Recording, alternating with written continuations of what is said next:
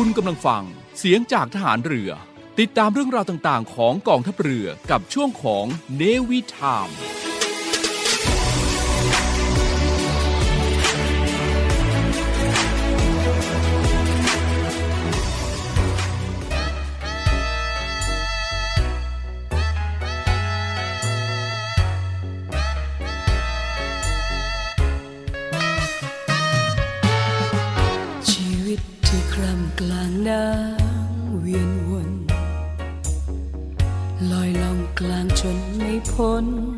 ทนไป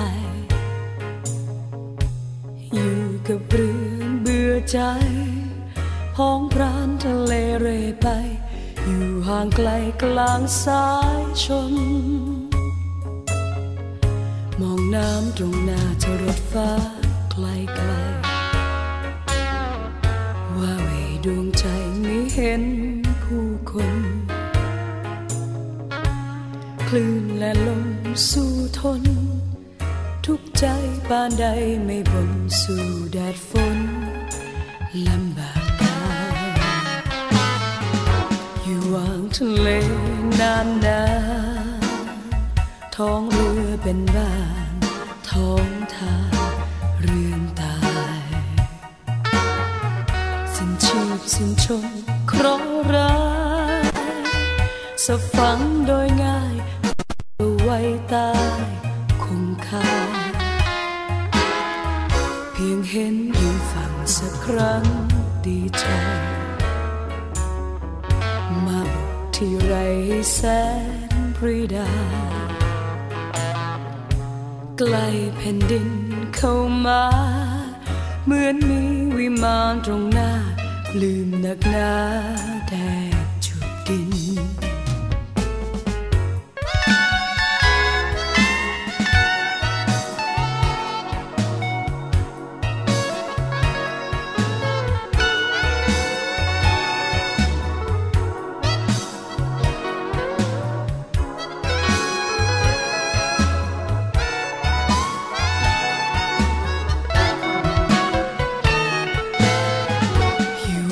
ทะเลนานนาท้องเรือเป็นบ้านท้องทานเรือนตายสิ้นชีพสิ้นชนเคราะห์ร้ายสะฝังโดยง่ายฝากเอาไว้ใต้คงคาเพียงเห็นอยู่ฝันสักครั้งดีใจมาบุกที่ไรให้แสนปรีดาไกลแผ่นดินเข้ามาเหมือนมีวิมานตรงหน้าลืมนักหนาแทบจุดดินกฎหมาย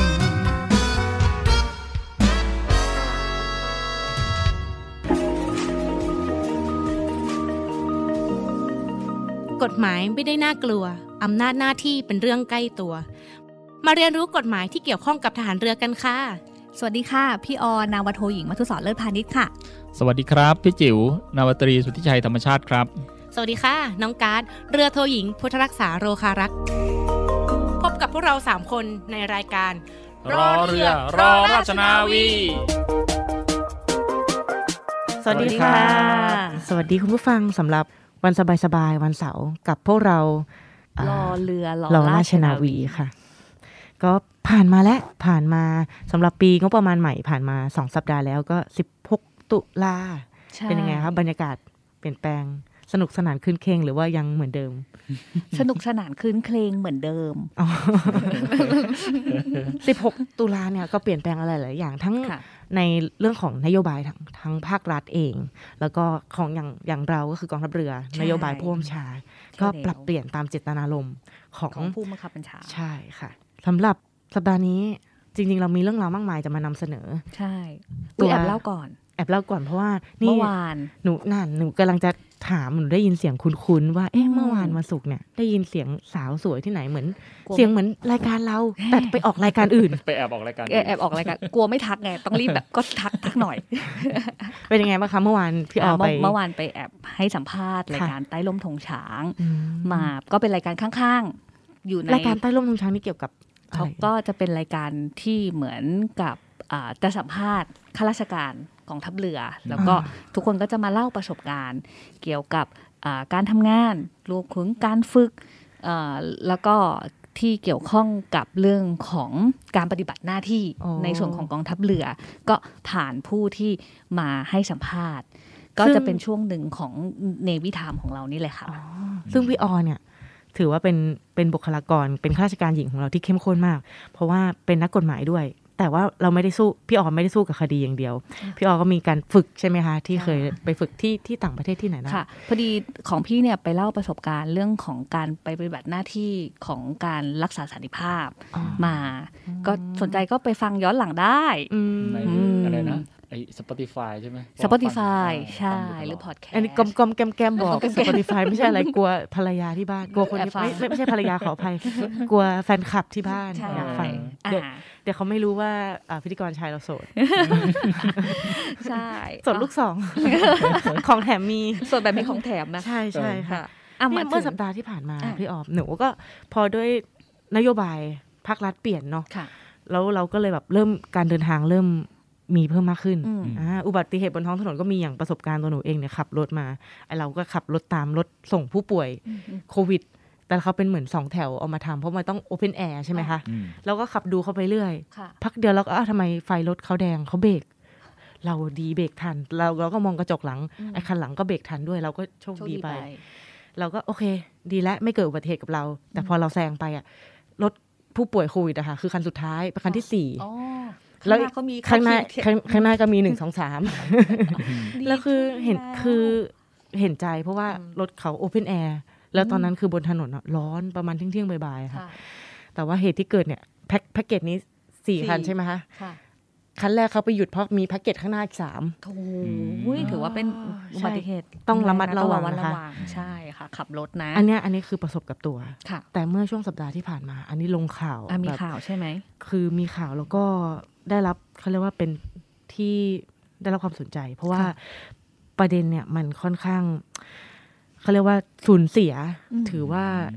เป็นเหตุที่ก่อให้เกิดความสูญเสียแก่ชีวิตเลยนะคะก็คือเสียชีวิตสองราย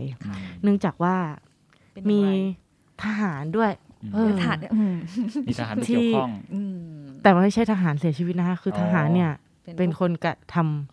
ะทำขับรถแล้วก็เกิดอุบัติเหตุกันแต่ทหารที่ขับเนี่ยเป็นยามวิกาลโดยกลางคืนพอเกิดเหตุปุ๊บชนคนมีคนเสียชีวิตไม่ได้อยู่ในที่เกิดเหตุนะเขาก็กลับเข้าไปในค่ายในกรมกองอย่างเงี้ยค่ะซึ่งประเด็นเนี่ยหนูก็เลยคิดคำถามตั้งสงสัยว่าเวลาที่ทหารเราเนี่ยกระทำหรือทำผิดอะไรสักอย่างหนึ่งแล้วหนีกลับไปอย่างนี้ในภาคของเจ้าหน้าที่ตำรวจหรือฝ่ายปกครองเนี่ยเขาสามารถดำเนินการอะไรได้บ้างหรือตัวของข้าราชการเราเองเนี่ยในฝ่ายนทนเองเนี่ยสามารถทำอะไรหรือร่วมกันทำอะไรได้บ้างโดยเฉพาะอย่างยิ่งเวลาที่แบบว่ากระทำความผิดแล้วเนี่ยแอบวิ่งหนีเข้ามาในเขตหรือในรั้วบางคนไม่ได้วิ่งเดี๋ยวไม่เนียนเดินนี่ชิวมากเลยนะเนียนเดินเนียนคีย์ของวันนี้ก็คือทหารกระทำความผิดแล้วก็หลบหนีเข้ากรมกองใช่แล้วมาในรั้วของทหารเนี่ยในรั้วของค่ายทหารเนี่ยหน่วยเบื้องต้นมีกฎหมายอะไรที่เกี่ยวข้องบ้างต้องให้พระเอกใช่พระเอกในส่วนของเราเนี่ยจะเป็นพวกข่าวสารเหมือนผู้หญิงเมามอยกันใช่แต่ถ้าเป็นเรื่องวิชาการอาจารย์จิ๋ววันนี้พูดเยอะไม่ได้เพราะว่าเจ็บลิ้นเดี๋ยวค่ะเจ็บลิ้นนี่ไปทำอะไรมาก่อนจะเข้าถึงประเด็นที่เราจะคุยกันวันนี้ขออนุญาตสัมภาษณ์พิธีกรชายที่คนชายเจ็บลิ้นเนี่ยไปทำอะไรมาคะเนี่ยตอนแรกก็นัดสัมภาษณ์รายการของใต้ร่มธงช้างเหมือนกันกำลังจะได้เป็นดังเหมือนพี่ออมเหมือนกันแต่เพียงแต่ว่าพี่เสียบแทนจะเสียบแทนคราวนี้นะมีเหตุติดข่าวเปิดเมืองก็เลยไปใช้บริการที่ร้านอาหารฉลองนิดหน่อยแล้วคราวนี้แฟนเขาสรุปมีแฟนแล้วใช่ไหมคะมีแล้วเขาก็ตักอาหารมาให้เราก็เห็นไม่มีควันก็เลย ยัดเข้าปากเลยปรากฏว่าร้อนน่ะไม่ได้กินมานานเรียบร้อยนั่นแหละครับก็เลยขอเลื่อนการให้สัมภาษณ์แล้ววันนี้ก็เลยสืบเนื่องมาจนถึงวันนี้เพราะว่าเจ็บลิ้นอยู่ลิ้นถูกลวกพูดเยอะไม่ได้โอเคได้งั้นเดี๋ยวให้พี่จิ๋วพูดสั้นๆแล้วเดี๋ยวให้น้องการ์ดอธิบายเสริมต่อได้กฎหมายที่เกี่ยวข้องวันนี้ที่เราจะพูดถึงก็คือเรื่องของระเบียบสำนักนายกว่าด้วยการปฏิบัติและประสานงานกรณีทหารถูกกล่าวหาว่ากระทำความผิดอาญาคราวนี้มาถึงเคสกรณีที่น้องการ์ดพูดถึงก็คือเขาหนีเข้ามาในกรมกองเนี่ยตัวระเบียบอันนี้ค่ะมันมีเกี่ยวข้องกับประเด็นเรื่องนี้ไว้ว่ายังไงบ้างคะพี่จิ๋วเดี๋ยวเอาเริ่มต้นก่อนเขาบอกว่าเกี่ยวกับการกระทำผิดอาญานะสิ่งที่เขาทำคือขับรถชนบุคคลอื่นเกิดอุบัติเหตุปุ๊บเนี่ยตามพรบจราจรปี2522เขาก็บอกหน้าที่นะว่าเมื่อเกิดอุบัติเหตุหนึ่งแหละต้องจอดดูช่วยเหลือและเรียกเจ้าหน้าที่อะไรพวกนี้คือมันจะเป็นการตั้งข้อหาของการชนแล้วหนีอะไรแบบนี้นะถ้าเกิดภาษาที่คนเรียกทั่วไปก็คือถ้าเกิดไม่จอดดูไม่จอดช่วยเหลือจะเป็นการชนแล้วหนีแต่อันนี้ในตามข่าวนะคะเขาจอดรถทิ้งไว้นะคะแต่คนอ่ะไม่อยู่กับรถนั่นแหละคือเขาหนีไปนะครับก็คือเป็นความผิดทางอาญาแล้วนะมีการระวังโทษมีโทษปรับและโทษจำคุกด้วยถือว่าเป็นการกระทำผิดทางอาญาแล้วหนีไปคราวนี้หนีไปไหนพอหนีไปปุ๊บเนี่ยสมมติถ้าเกิดหนีไปเข้าป่าเข้าดงเข้าอะไรพวกนี้ก็จะอาจเป็นการก็ติดตามจับกลุ่มตามลักษณะทั่วไปนะครับแต่ว่าพอจุดหมายปลายทางเขาหนีมาที่กรมกองนะครับก็คือหน่วยที่ตั้งทหารคราวนี้วิธีการจับกลุ่มเนี่ยมันก็จะมีนอกจากปกติเนี่ยเจ้าหน้าที่ตำรวจเวลาเขาจับกลุ่มเขาจะใช้กฎหมายหลักคือประมวลกฎหมายวิธีพิจารณาความอาญา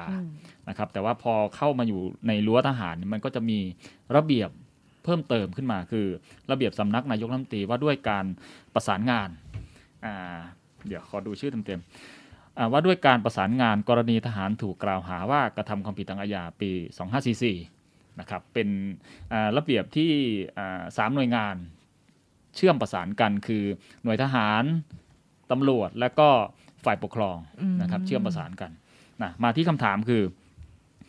เวลาเขาเข้ามาที่กรมกองนะครับพี่อ๋อถามว่าอะไรนะพี่เมื่อกี้เวลาที่หนีเข้ามาในหน่วยทหารเนี่ยไอ้รั้วสูงๆของหน่วยทหารเนี่ยเพื่อจะช่วยคุ้มครองพวกเราได้มากน้อยแค่ไหนไหมหรือว่าตำรวจเนี่ยสามารถเข้ามาจับกลุ่มได้ไหมโอเคคราวนี้เวลากระทำความผิดนะหลักการเนี่ยเวลาจะจับปุ๊บหลักการก่อนนะทั้งทหารทั้งประชาชนพลเรือนทั่วไปเนี่ยการที่จะจับกลุ่มต้องมีหมายจับหรือคำสั่งของศาลหลักการที่ประชาชนทุกคนได้จากวันนี้คือเวลาจะจับต้องมีหมายจับเหมือนสมมุติว่าไม่ใช่เกี่ยวกับทหารเลยอันนี้คือเรื่องทั่วไปสมมุติว่าหนูอาจจะไปกระทำความผิดหรือถูกต้องหาว่ากระทำความผิดอย่างหนึ่งหนูเดินอยู่บนท้องถนนเนี่ยจะมาจับเนี่ยไม่ได้หลักการต้องมีหมายจับเว้นคราวนี้เขาจะเว้นนะเว้นแต่หนึ่งเป็นความผิดซึ่งหน้าก็คือเหมือนหนูเพิ่งขโมยมาหมาดๆเลยอย่างนั้นคือไม่ต้องมีหมายตำรวจเลยหมาดๆเลยความผิดซึ่งหน้าเนี่ยอะไรคือความผิดซึ่งหน้าประมวลกฎหมายวิธีพิจารณาความอาญาเนี่ยเขาก็บอกไว้เป็นภาษากฎหมายนะแต่ว่าจะพูดเป็นภาษาชาวบ้านคือหนึ่งคือเห็นจะเห็นจะตำรวจเห็นเลยล่ะเห็นจะเหมือนแบบว่าเปิดปล้นร้านทองใช่เห็นทำแบบจะเห็นด้วยตาได้ยินด้วยหูเนี่ยคือเห็นจะสองเห็นจะทำกำลังจะทำคือกำลังเตรียมการเพื่อจะทำสามคือเห็นจะหนีจ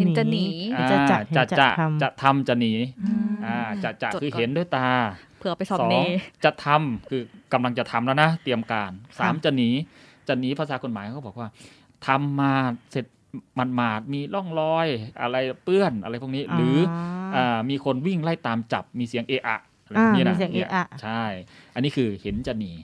ตรงนี้เนี่ยจับได้โดยไม่ต้องมีหมายจับแต่ถ้าเกิดกรณีอื่นปุ๊บเนี่ยต้องมีหมายจับนี่หลักการคราวนี้คนที่กระทำความผิดไม่รู้ว่าเห็นจะหรือเปล่านะอาจจะมีบุคคลอื่นร้องเรียนมาซึ่งเจ้าพนักงานอาจจะไม่ได้เห็นจะคราวนี้พอมาที่กรมกองปุ๊บถ้าเกิดตำรวจจะมาจับเนี่ยถ้าเกิดเข้ากรณีข้อยกเว้นต้องมีหมายจับต้องถือหมายจับมาด้วยนะถ้าจะจับนะคราวนี้น่ะเวลาถือหมายจับมาปุ๊บเนี่ย เป็นหมายจับเนี่ยเป็นการดำเนินการตามประมวลกฎหมายวิธีพิจารณาความอาญาคือจะมาจับปุ๊บคราวนี้สมมุติว่าจะมาจับน้องกาที่บ้านวิธีการคือเขาก็จะแสดงหมายจับว่าคุณกาคุณถูกต้องหาว่ากระทำความผิดเนี่ยผมเป็นเจ้าพนักงานตามหมายจับจะขออนุญาตจับคราวนี้วิธีการจะมาจับที่บ้านมีหมายจับมาก็จับไม่ได้นะอ้าวทำไมล่ะคะก็ในเมื่อมีหมายแล้วก็ตามหลักทุกอย่างเลยจะต้องกระทำการตามหมายค้นด้วยจะต้องมีหมายค้นด้วยสมมุติว่าจะจับอยู่ในบ้านเนี่ยจะต้องมีหมายค้นมาแสดงด้วยเว้นแต่จริงนะเว้นแต่มีเหตุที่จะจับค้นโดยไม่ต้องมีหมายคือหนึ่งก็คือเป็นความผิดซึ่งหน้าสองเป็นความผิดซึ่งหน้าแล้วกำลังวิ่งไล่จับแล้วหลบหนีเข้าไปและสามมีเสียงร้องเอะอะให้ช่วยจากข้างในหรือสี่มีท่าเนิ่นช้าจะทำให้เขาทำลายพยานหลักฐานลักษณะนี้มันจะมีกว้างๆอย่างนี้สมมติว่าจะไปจับน้องกาที่บ้านแต่ไม่มีหมายค้นไปเข้าเหตุข้อยกเว้นไหมไม่มีถ้าไม่มีหมายค้นมาก็ยังเข้าไปจับไม่ได้แต่สมมติเขามีแบบว่ามีหมายจับหนูละหนูอยู่ในบ้านปุ๊บได้ยินเสียงเอะอะเอะอะข้างในหรือแบบเฮ้ยเอาทองไปซ่อนเอาอะไรไปซ่อนเพราะเพิ่งขโมยทองมาอย่างนี้เข้าเหตุไหมคะอาจจะเข้าเหตุแต่ส่วนใหญ่กรณีอย่างนั้นจะใช้ในคดียาเสพติดที่อาจจะทำลายพยานหลักฐานหรืออะไรพวกนี้เขาอาจจะอ้างข้อนี้นะครับกับตัวอย่างที่เมื่อกี้น้องการ์ดยกขึ้นมาเลยว่าสมมุติว่าไปขับรถชนอย่างเงี้ยแล้วก็มีการขับรถแล้วก็หนีตำรวจก็วิ่งไล่เข้ามาแล้วก็รถคันนี้ก็ขับปุ๊บเข้าไปในบ้านเดี๋ยวย้อนเหตุการณ์นิดหนึ่งสมมุติมีผู้กระทำความผิดละกันขับรถชนคนอื่นมีคนเห็นจะนะครับเห็นจะปุ๊บจับได้โดยไม่ต้องมีหมายแล้วคราวนี้กำลังจะวิ่งไล่จับคนนั้นวิ่งเข้าบ้านพอวิ่งเข้าบ้านปุ๊บเนี่ยเข้าเหตุยกเว้นในการไม่ต้องมีหมายค้นแบบนี้ไม่จำเป็นต้องขอหมายค้นจากศาลละเพราะว่าถือว่าต่อเนื่องมาจากที่จะจับกำลังจะหนีมันก็เข้าอย่างนี้คราวนี้ย้อนมาที่เหตุการณ์ครั้งนี้แล้วกันนะครับเพราะว่าสิ่งที่เขาเวลาที่เขาหนีไปเนี่ยเขาไม่ได้หนีเข้าบ้านตัวเองเขาดันหนีเข้ามาที่หน่วยทหารวิ่งเข้ารั้วปุ๊บเข้าค่ายเลยคราวนี้พอเหตุการณ์เมื่อกี้เนี่ยเขาหนีมาที่กรมกองทหารนะครับพอกรมกองทหารปุ๊บโดยทางกายภาพมันก็มีรั้วรอบขอบชิดนะครับแต่ว่าคราวนี้เนี่ยโดยหลักกฎหมายโดยระเบียบอะไรต่างมันจะมีระเบียบว่าด้วยการประสานงานนะครับการประสานงานก็คือการให้เกียรติซึ่งกันและกันแหละนะครับว่าเวลาจะทำอะไรต่อหน่วยงานราชการนะหน่วยงานทหารนะต้องคำนึงถึงอะไรนะมิตรภาพระหว่างหน่วยนะครับคราวนี้มิตรภาพระหว่างหน่วยเนี่ยมันจะทำอย่างไรมิตรภาพนี่เป็นการคิดขึ้นเองนะเป็นคำคิดขึ้นเองแต่เป็นการลักษณะเหมือนให้เกียรตินะครับเขาก็บอกว่าการจับกลุ่มทหารมีกำหนดไว้ในข้อ13เขาบอกว่าในกรณีที่มีคำสั่งหรือหมายของศาลให้จับทหารผู้ใด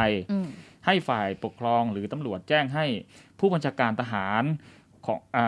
ผู้บังคับบัญชาของทหารผู้นั้นทราบในโอกาสแรกก็คือวิธีการคือแจ้งให้ผู้บังคับบัญชาทราบส่วนวิธีการตรวจค้นนั้นตามระเบียบนี้กำหนดไว้ในหมวด4นะครับเขาบอกว่าถ้าเกิดเป็นการตรวจค้นตัวบุคคลนะครับก็ให้ดำเนินการตามประมวลกฎหมายวิธีพิจารณาความอาญานะครับแต่ถ้าเกิดว่าเป็นการค้นสถานที่และที่ระโหฐานนะครับถ้าเกิดเป็นการตรวจค้นของทหารนะครับสถานที่เป็นบ้านเป็นอะไรของทหารนี่ก็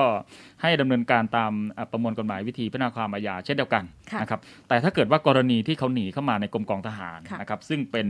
สถานที่ของ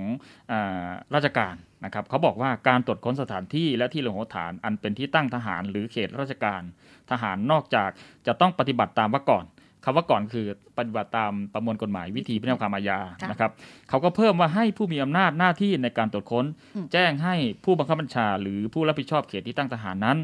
ส่งผู้แทนไปอยู่ในการตรวจค้นด้วยนะครับโดยสรุปก็คือการจับก็ดีการค้นก็ดีมันจะต้องมีการแจ้งให้ผู้บังคับบัญชาทหารที่รับผิดชอบเขตนั้น ทราบด้วยนะครับงั้นถ้าเป็นอย่างเงี้ยพี่สูตรแบบนี้ได้ไหมว่าจริงๆแล้วไอ้รั้วทหารเนี่ยไม่สามารถที่จะปกป้องผู้กระทำความผิดได้หรอกเพียงแต่ว่ามันมีวิธีการปฏิบัติเพิ่มขึ้นอย่างที่พี่จิ๋วบอกก็คือว่าตำรวจเนี่ยสามารถเข้ามาจับได้แต่ขอให้แจ้งใช่ใช่ผู้บังคับบัญชาทหารในหน่วยที่นั้นทราบโอเคถือว่าอย่างกรณีนี้อย่างเคสที่น้องการ์ดเล่าให้ฟังเนี่ยพอเขาหนีเข้ามาในเขตทหารปุ๊บเนี่ยสิ่งที่เจ้าหน้าที่ตำรวจจะต้องปฏิบัติต่อไปก็คือแจ้งให้ผู้บังคับบัญชาทราบผู้บังคับบัญชาของทหารบริเวณนั้นทราบเท่านั้นเองนะคะพอฟังอย่างนี้หนูรู้สึกอุ่นใจนะกับความเป็นเขาเรียกความไม่ได้เป็นอภิสิทธิชนใช่ถูกคือจะเข้าบ้านเข้าประตูนิดนึงเข้าได้นะแต่เข้าประตูนิดนึงแล้วเลยรู้สึกว่าแบบเหมือนตามข่าวเพราะเดี๋ยวนี้ข่าวไวปุ๊บเราจะมีฟีดแบ็กอยู่ข้างล่างสำหรับคนที่เสพข่าวใช่ไหมคะแล้วเราก็รู้สึกว่าเอ๊ะเขาก็มีความเป็นกังวลว่าอย่างนี้จะปกป้องคนผิดหรือเปล่าอย่างนี้จะช่วยกันหรือเปล่าพวกเราก็ในฐานะนักกฎหมายของหน่วยของกองทัพเรือเราก็คือขอยืนยันว่าความยุติธรรมมีเกิดขึ้นทุกที่รวมถึงในรั้วในกรมกองของทหารเองก็จะมีความยุติธรรมแล้วก็ความถูกต้องอยู่ใครผิดว่าตามผิดใครถูกว่าตามถูกเราไม่มีการปกป้องเพียงแต่ว่าอย่างที่พี่จิ๋วยกระเบียบของสำนักนายกปี44นี้ขึ้นมาก็คือการที่ทั้ง3หน่วยเข้ามาเหมือนวางหลักเกณฑ์ว่าโอเคเข้าบ้านเคาะประตูหน่อยแค่นั้นแต่ไม่ได้หมายความว่าเราไม่ได้ให้เข้าถ้ามีคนผิดอยู่ในรั้วรอบขอบชิดเราคุณบอกเราช่วยเราส่งคนไปช่วยด้วยใช่ไหมคะหนูสามารถสรุปแบบนี้ได้เนาะถูกต้องครับหนูเคยได้ยินอีกอันหนึ่งพอเรารู้เรื่องรั้วทหารแล้วหนูเคยได้ยินแล้วก็เคยเห็นป้ายผ่านๆเขตทหารเขตปลอดภัยทางทหารเขตทหารห้ามเข้ามันคล้ายๆนี่หยุดตรวจที่ตำรวจตั้งด่านคือตำรวจตั้งปุ๊บแล้วบอกว่าหยุดตรวจแต่มีตำรวจทำงานหนูก็เลยงงๆว่าเขตทหารห้ามเข้าอ้าวหนูเป็นทหารห้ามเข้าอย่างนี้สิต้องแบ่งวรรคให้ดีอ๋อเหรอคะใช่จริงในกรณีเนี้ยมันสามารถอธิบายเสริมในของที่พี่จิ๋วอธิบายมาแล้วได้ว่าในกรณีอย่างบางพื้นที่เนี่ยที่มีป้ายติดเอาไว้ว่าเขตทหารห้ามเข้าไม่ได้หมายถึงว่าทหารพวกเราห้ามเข้าหรือคนอื่นที่เป็นเจ้าหน้าที่ในส่วนอื่นหรือพลเรือนส่วนอื่นเนี่ยไม่สามารถที่จะเข้าได้อันนี้ป้ายอันนี้ต้องการที่จะ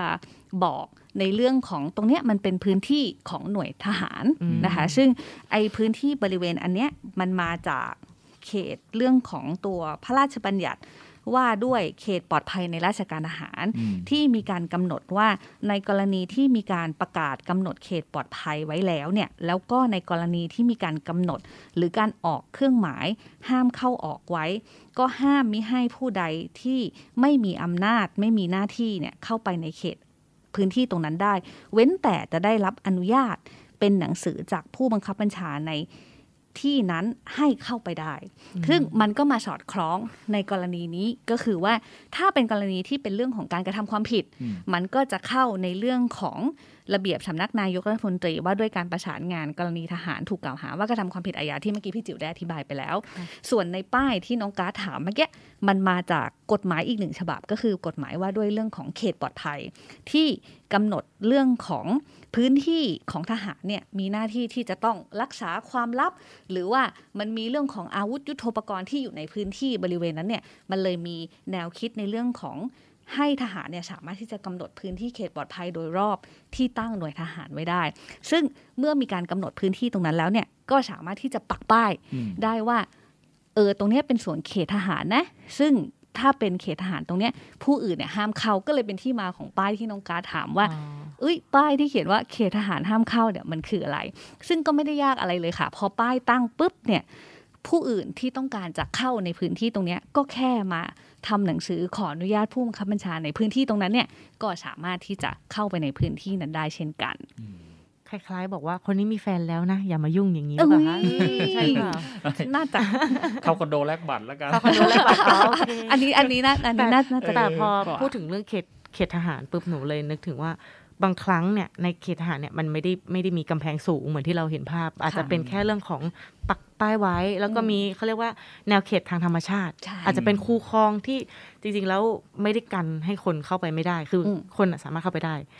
ดังนั้นก็ต้องสอดคล้องกับระเบียบของสำนักนายกตัวนี้ว่าถึงแม้ว่าจะไม่ได้มีรั้วรอบขอบชิดแต่การที่จะไปจับผู้ต้องหา ว่ากระทำความผิดซึ่งเป็นทหารเนี่ยก็ต้องเวลาเข้าเขตก็ต้องขออนุญาตเหมือนที่พี่จิ๋วว่าอย่างนั้นแหมครึ่งแรกของเราสำหรับวันเสาร์อย่างนี้กับความเข้มข้นในเรื่องของเขตปลอดภัยทางทหารรวมถึงการประสานงานคดีระหว่างทางตำรวจฝ่ายปกครองแล้วก็ทหารที่ตามระเบียบสำนักนายกว่าด้วยการปฏิบัติและการประสานงานกรณีทหารถูกกล่าวหาว่าการกระทำความผิดอาญาที่กล่าวมาสัปดาห์นี้หนูว่าคุณผู้ฟังได้รับสาระดีๆไปไม่มากก็น้อยเลยนะคะแล้วก็หนูเชื่อว่าคุณผู้ฟังได้ฟังแล้วจะอุ่นใจว่าทหารเราเนี่ยยังไงก็ยังดำรงอยู่ในความถูกต้องใครผิดว่าตามผิดใครถูกว่าตามถูกไม่มีการปกป้องกันแน่นอนค่ะเพียงแต่ว่ามีระเบียบปฏิบัติเพิ่มเติมขึ้นนิดๆหน่อยๆแค่นั้นเองแค่บอกว่าต้องบอกเจ้าบ้านเขาเท่านั้นหน่อยเท่านั้นเองค่ะก็เดี๋ยวรับฟังสิ่งที่น่าสนใจแล้วก็ทางผู้ฟังทางสทรเดี๋ยวมาฟังกับพวกเราอีกเบรกหนึ่งแล้วกันนะคะค่ะสำหรับผู้ฟังทาง93นะคะก็พบกันอีกครั้งหนึ่งในวันเสาร์หน้านะคะค่ะสำหรับวันเสาร์นี้ขอบคุณค่ะขอบคุณครับ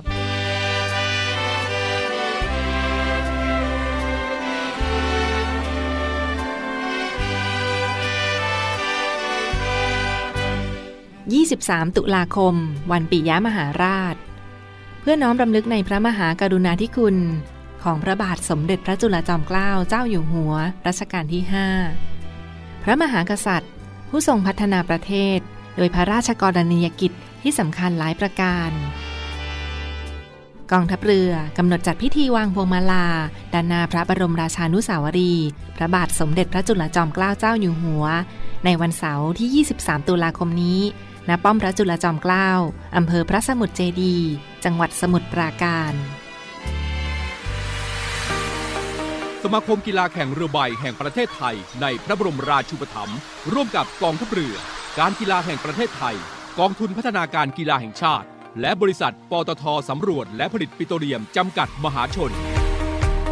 กำหนดจัดการแข่งขันเรือใบชิงชนะเลิศแห่งประเทศไทยประจำปี 2564 ระหว่างวันที่ 22 ถึงวันที่ 30 ตุลาคม 2564 ณ ศูนย์สมุทรกีฬาอ่าวดงตาลอำเภอสัตหีบโดยการแข่งขันในครั้งนี้เป็นสนามแข่งขันคัดเลือกตัวนักกีฬาชุดเอเชียนเกมที่จะแข่งขันณสาธารณรัฐประชาชนจีนในปี 2565 ในประเภทเลเซอร์ 4.7 และประเภท 4.70 สนามที่ 1 สำหรับการแข่งขันในครั้งนี้เป็นไปตามคู่มือการปฏิบัติตามมาตรการเพื่อป้องกันการแพร่ระบาดของโควิด -19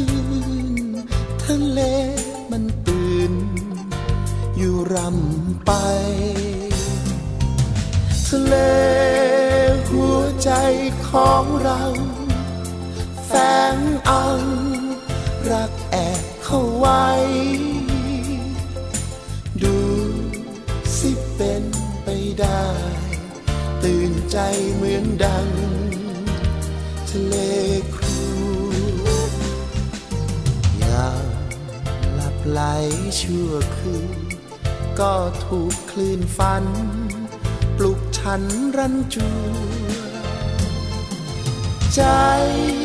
รักจึงเรรูมิเคยจะหลับเหมือนกับทะเล